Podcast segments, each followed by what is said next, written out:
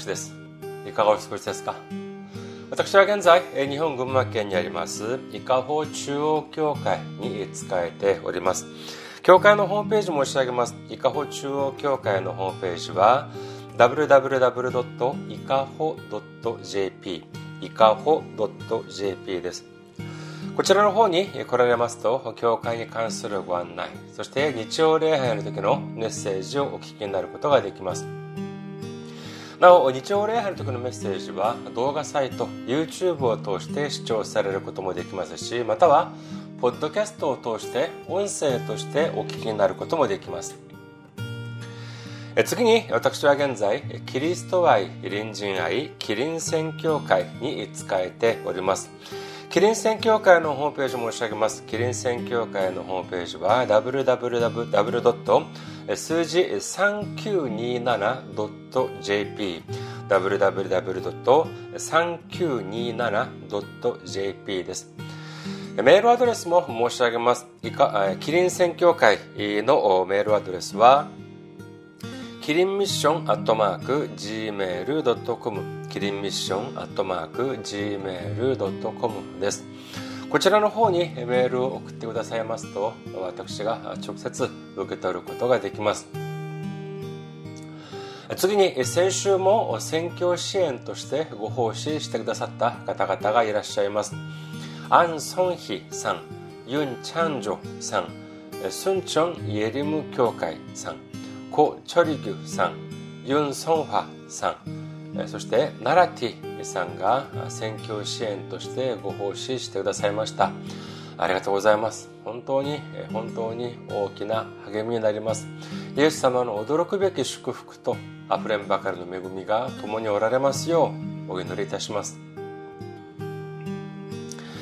次に選挙支援としてご奉仕してくださる方々のためにご案内いたしますまずは日本にある銀行です群馬銀行です店番号190口座番号1992256群馬銀行。店番号190口座番号1992256本村ピルです。次にゆうちょ銀行申し上げます。ゆうちょ銀行は記号は10450番号は35644801天番店の番号は048です。ゆうちょ銀行記号は10450番号は35644801天番店の番号は048同じく本村ピルです。次に韓国にいらっしゃる方々のためにご案内いたします。これは韓国にある銀行です。KB 国民銀行です。口座番号079-21-0736-251 KB 国民銀行口座番号079-21-0736-251本村ピルです。私どもの教会はまだ財政的に自立した状態ではありません、えー、皆様のお祈りとそして選挙支援によって支えられております。皆様のたくさんのお祈りご関心ご参加ご奉仕お待ちしております。それでは今日の御言葉見てみます。今日の御言葉先週と同じです。ローマ人の手紙15章20節から21節までの御言葉です。お読みいたします。ローお読みいたします。ローマ人の手紙15章20節から21節までの御言葉です。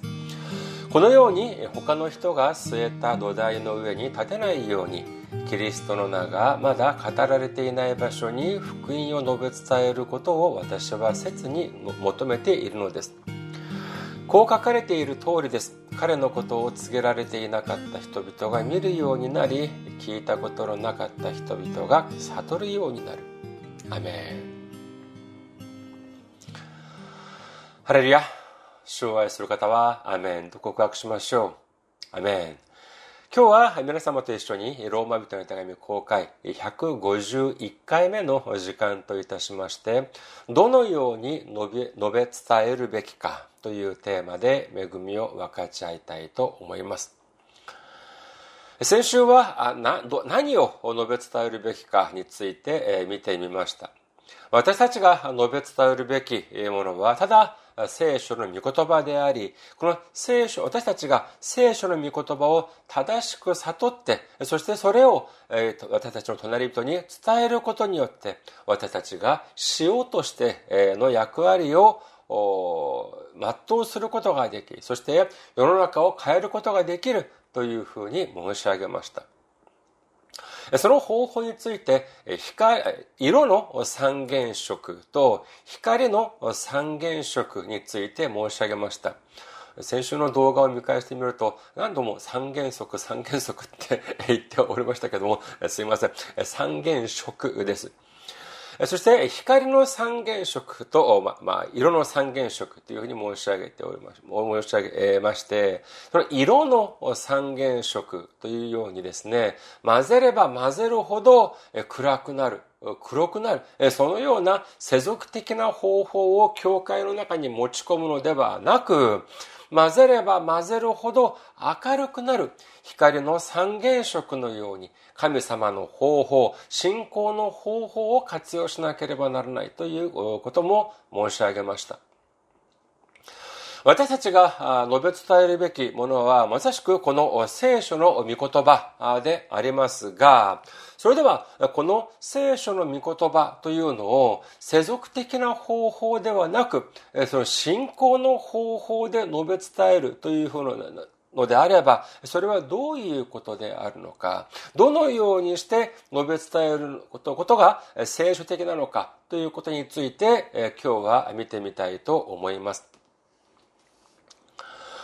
皆さんは直接伝道に出かけたことがおありでしょうか？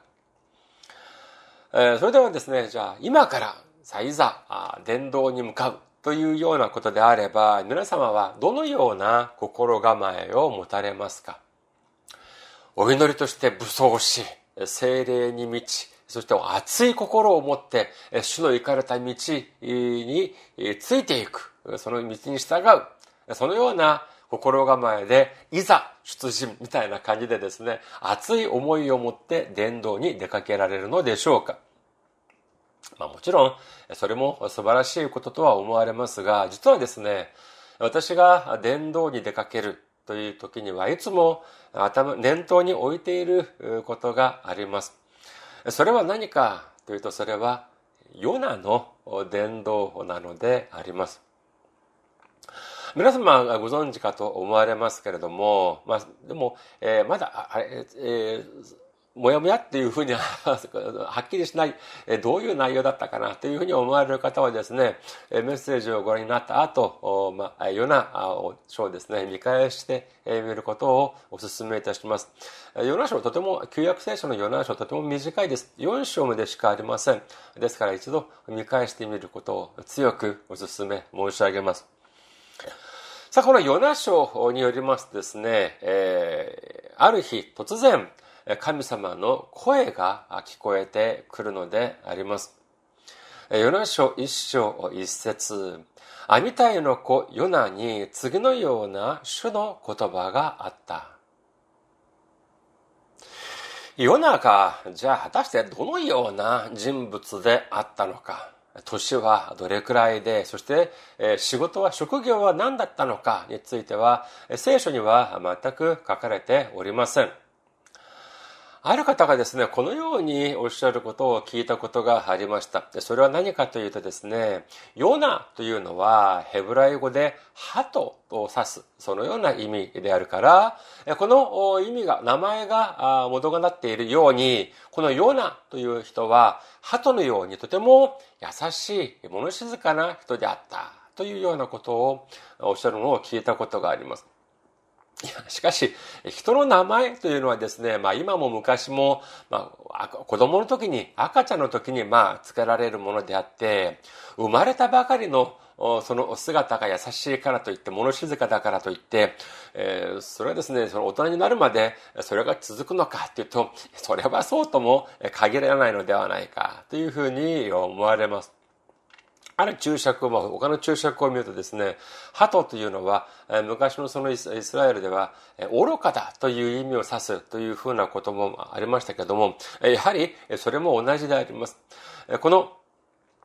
ま、その、ストーリー的に見てですね、全体的に見て、ヨナは当時、まあ、成人だった、まあ、少なくともですね、成人だったというふうに見受けられますけれども、その名前によってですね、え、その名前から、え、このヨナの性格を見極めるというのは、これは少し無理がある解釈ではないかというふうに思われるのであります。しかし、まあ、ヨナ書の全般的なその文脈で考えてみてみるとですね、おそらくヨナは、ヨナは、ただ平凡な市民だったのではなく、すでに神様と共にいた、この預言者ではなかったのか、というふうに推測ができます。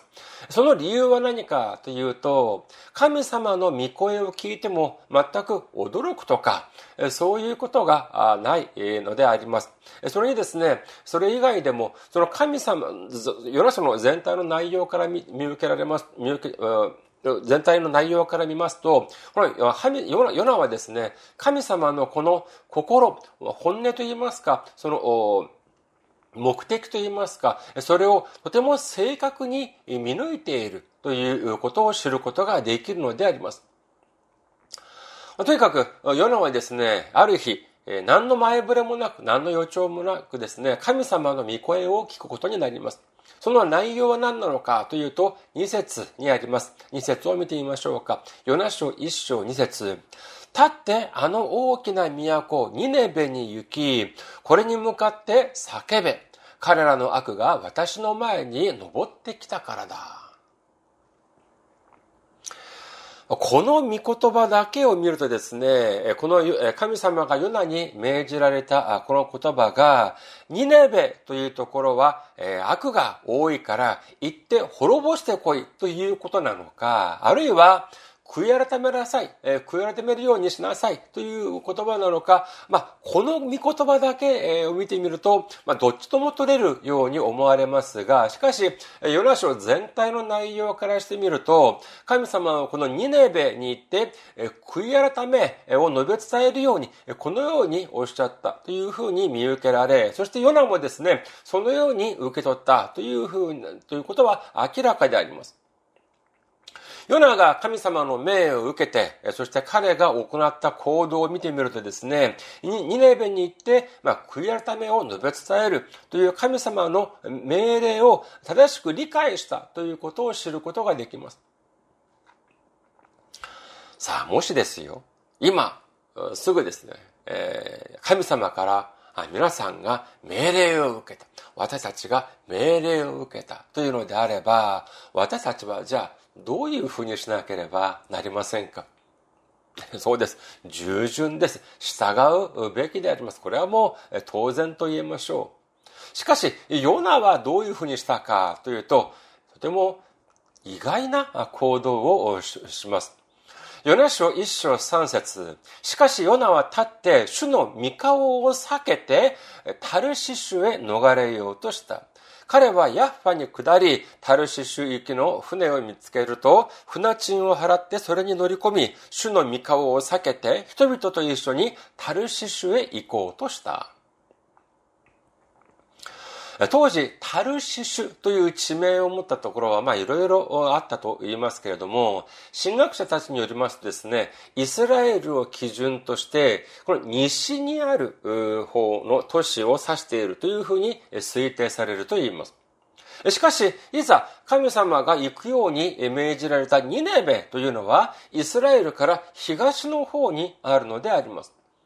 ですから、ヨナは単にですね、その自分のミスでですね、誤った道に入り込んだのではなく、意図的にわざとですね、神様の命令とは正反対の方向、ニネベがある東ではなく西の方に向かったということなのであります。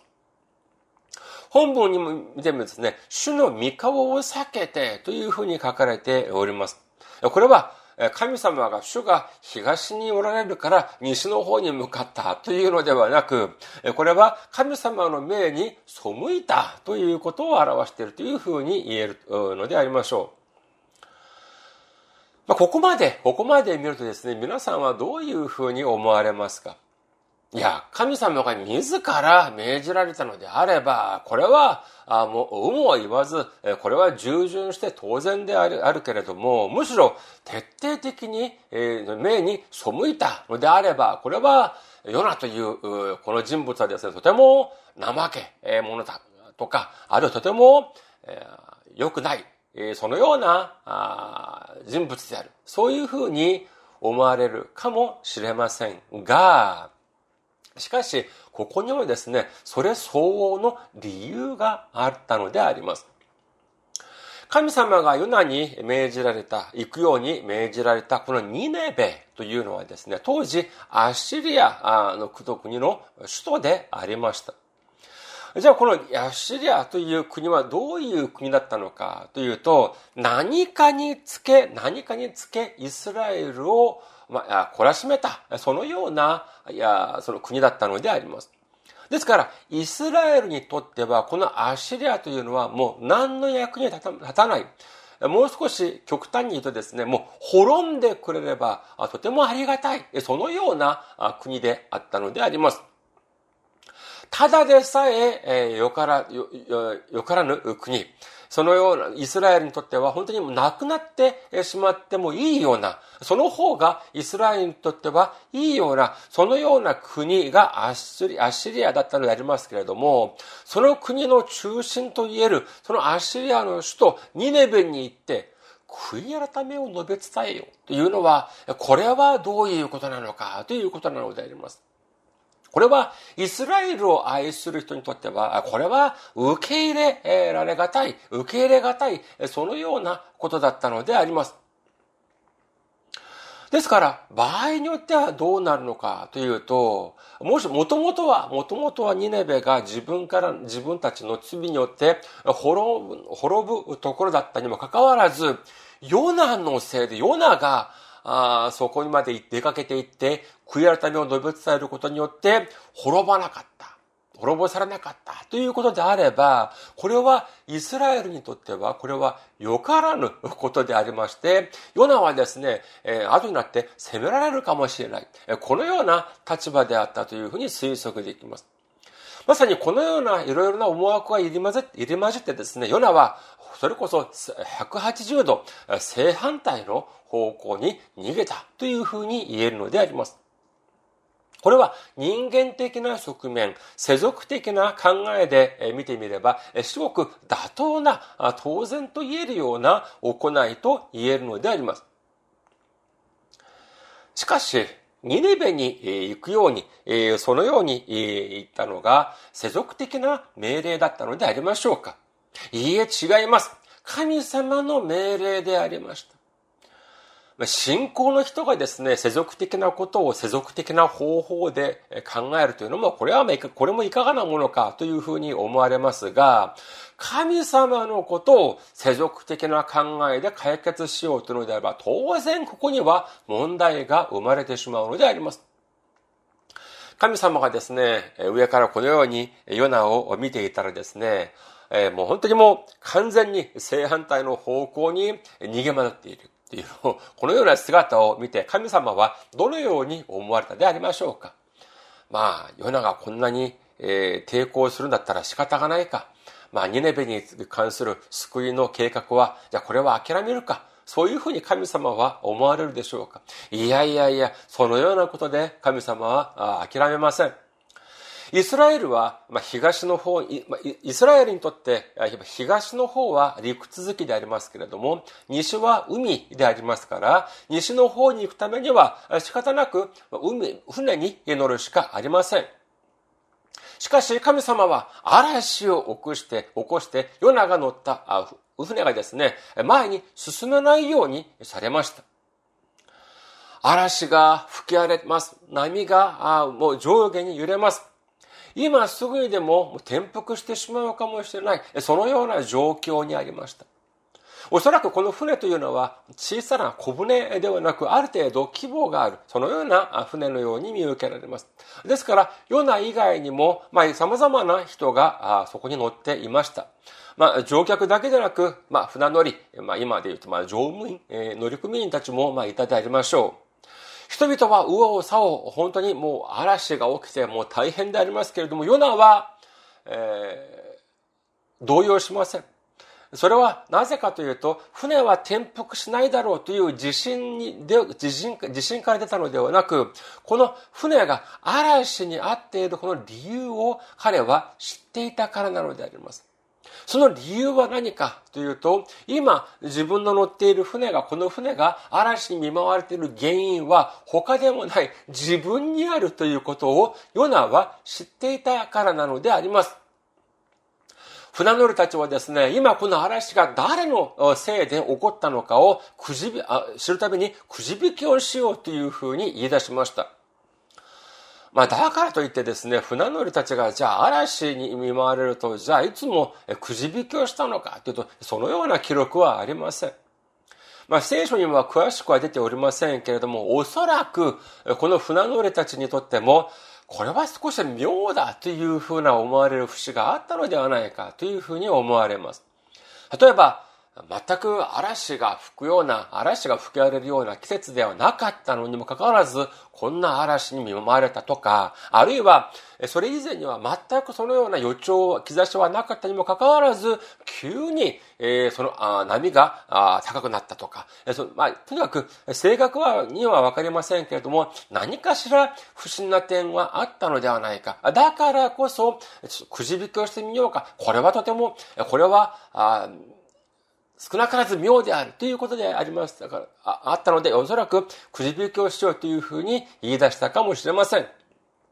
さあ、いざ、くじ引きをして、誰にこの嵐の原因があったのか、見てみようというふうにして、くじ引きをしてみたら、やはり、ヨナに当たったのであります。人々はヨナに詰め寄ります。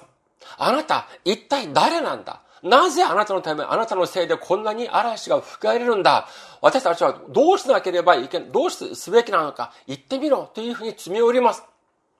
すると、ヨナはこのように言います。ヨナ書一章10節から12節人々は非常に恐れて彼に何ということをしたのか？と言った。人々はヨナが彼らに告げたことによって彼が主の御顔を避けて逃れようとしていることを知ったからである。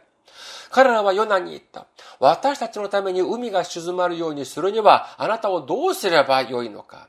海がますます荒れてきたからである。ヨナは彼らに言った。私を抱え上げて海に投げ込みなさい。そうすれば海はあなた方のために静かになるでしょう。私は分かっています。この激しい暴風は私のせいであなた方を襲ったのです。ヨナは言います。正直言いますと、実は私が神様の命に背いたから、このようなことが起こったのです。私を抱え上げて海に投げ込みなさい。すると、この嵐は静まるはずです。まあ、ヨナは神様の命に背いたということは、まあ、これは明らかでありますけれども、しかし、このようにですね、神様の心を正確に知っていたのであります。結局ヨナは、あ結局人々はヨナをですね、抱え上げて海に投げ込みました。すると、ヨナは大きな魚が食べてしまって、そして海は静まり返りました。さあ、大きな魚の、に、大きな魚に飲み込まれたヨナはどうなったのか。動物であれ、まあ、魚であれですね、その、まあ、えー、飲み込まれてしまえば、その強い消化液によって、えー、すぐ命を落とすことになるのが一般的であります。えー、しかし、どう、どうな、どういったことでしょうか、えー、どうしたことでしょうか？ヨナはですね、その魚の中に飲み込まれてもですね、3日間も生き続けました。そして、その暗いところでですね、ただ一人、お祈りの時間を持ったのであります。さあ、もうこ、ここまで来たらもうどうしようもありません。選択の余地もありません。もう、しょうがない。従うしかないかということに思い至ったのであります。3日後、大きな魚がヨナを吐き出すとですね、彼はとぼとぼとニネベに向かって歩き出します。さあ、ニネベに着いたヨナ。彼が、彼はこれからニネベにおいて悔い改めを述べ伝え始めます。私が今までですね、今ここまで、この、それこそ、ヨナ書の本文より長い、その文を避けて、その文を避けてですね、今まで説明を申し上げた理由があります。それは何かというと、まさに今、この時点、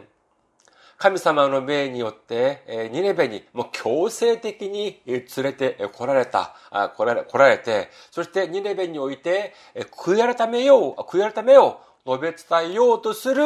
ヨナの心境を考えてみるためなのであります。今のヨナの心境、どうだったでありましょうか？精霊に満ちてニネベを愛する熱い心を持って、主に従おうとする心構えで、とかなんとかっていう感じでしょうか。いやいやいやむしろ仕方なく、本当にもう無理強い仕方なく、それこそ重い足取りではなかったのかというふうに思われます。しかしとても不思議なことが起こります。少し長いですけれども、ヨナ書3章をお読みいたします。ヨナ書3章1節から10節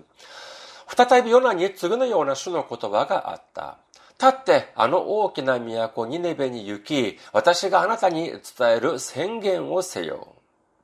ヨナは主の言葉の通りに立ってニネベに行った。ニネベは雪巡るのに3日かかるほどの非常に大きな都であった。ヨナはその都に入ってまず1日分の道のりを歩き回って叫んだ。あと40日するとニネベは滅びる。するとニネベの人々は神を信じ断食を呼びかけ身分の高いものから低いものまで荒布をまとった。このことがニネベの王の耳に入ると、彼は王座から立ち上がって王服を脱ぎ捨て、荒布をまとい、灰の上に座った。そして王と大臣たちの命令によって次のような布告がニネベに出された。人も家畜も牛も羊も皆何も味わってはならない。草をはんだり水を飲んだりしてはならない。人も家畜も荒布を身にまとい、ひたすら神に願い、それぞれ悪の道とその横暴な行いから立ち返れ。もしかすると神が思い直して憐れみ、その燃える怒りを収められ、私たちは滅ばないで済む、滅ばないで済むかもしれない。神は彼らの行いを、すなわち彼らが悪の道から立ち返ったのをご覧になった。そして神は彼らに下すといった災いを思い直し、それを行われなかった。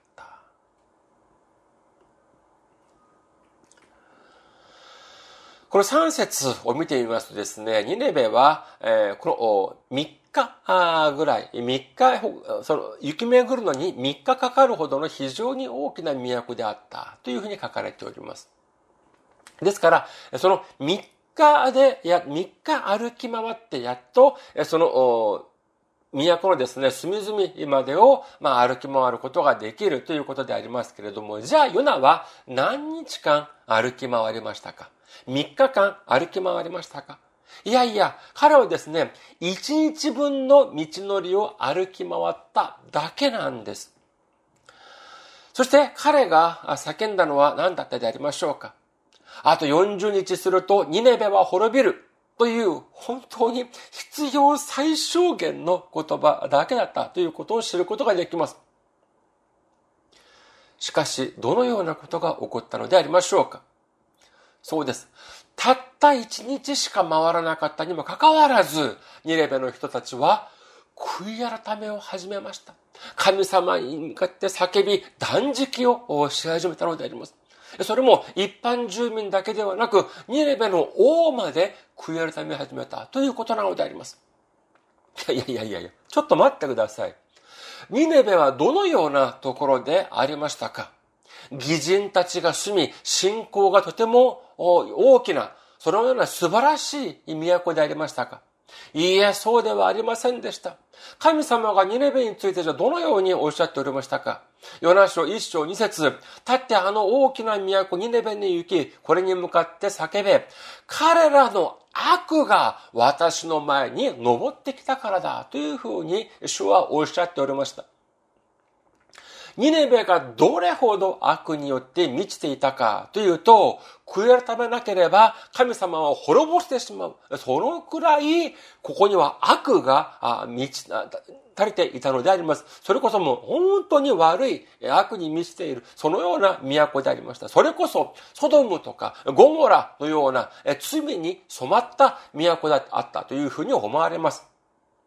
さあ、ここに行って、ヨナが伝道を始めます。悔い改めを述べ伝え始めます。じゃあ、その声はどうだったでありましょうか？聖書には、まあ、叫んだというふうに書かれておりますけれども、なぜじゃあヨナは叫んだのか？と、神様が叫べというふうにおっしゃったから叫んだ。ただ、それだけなのであります。正直ですね、旧約、新約、すべてのその合わせてその聖書の中にですね、これほど消極的な心のこもっていない叫びがあったであろうかというふうに私は思われるのであります。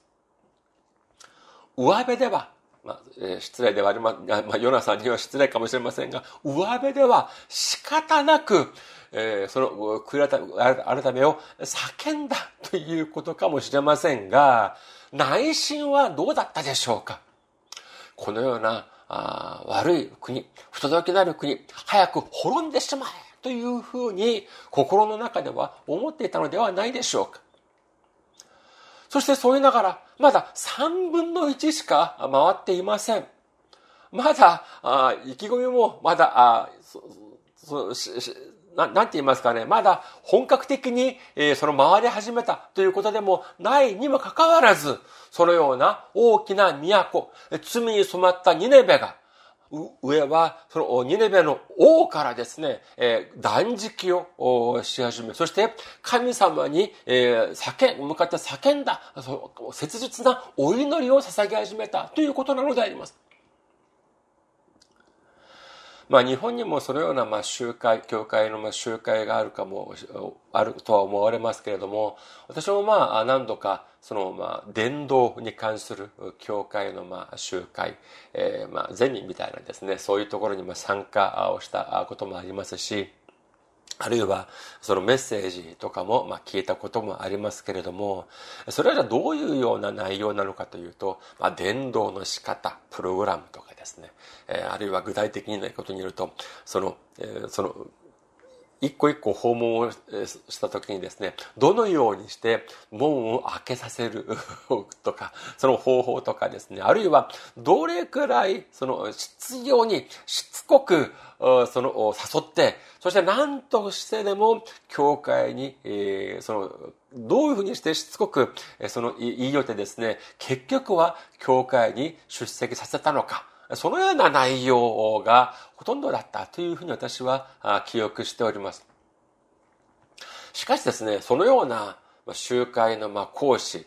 とヨナを比べてみてですね、このこの二人、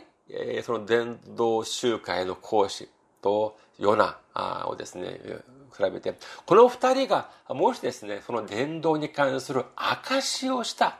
というのであれば、どちらの証の方が神様の皆を高めるように、高めることにつながるのかということについて私は考えてみました。いろんな方法をすべて使って、そして何度も何度もしつこく詰め寄った結果、教会に、連れてきて、そして教会が成長したという方法と、一方では自分は、まあ、他で見ると、まあ、本当に消極的な、そのようにも見受けられる伝道しかしなかったけれども、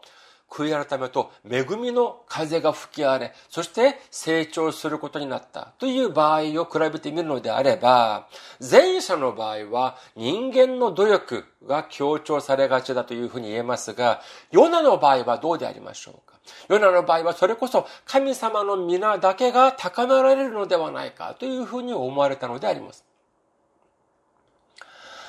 まあ実はそのまあ、日本も韓国もですね、しつこく伝道をして、そして成長した教会があるというふうに、えー、まあ、聞いております。まあ、具体的な名前をまあ申し上げるまではありまもうありませんけれども、東京にあるですね、ある、まあ、その教会では、本当にしつこく、必要にその伝道を繰り返して、まあ、教会に連れてきた、来るというような、そういう教会があるということも、まあ、聞いておりますが、そういうふうにして、教会のメンバーが増えたとしても、果たしてそれが主が喜ばれる伝道方法か、そしてそれが主の喜ばれる教会の成長かについては、私は少なからず疑問を持っているのであります。ピリピ人の手紙2章13節から14節神は御心のままにあなた方のうちに働いて志を立てさせ、ことを行わさせてくださる方です。すべてのことを不平を言わずに、疑わずに行いなさい。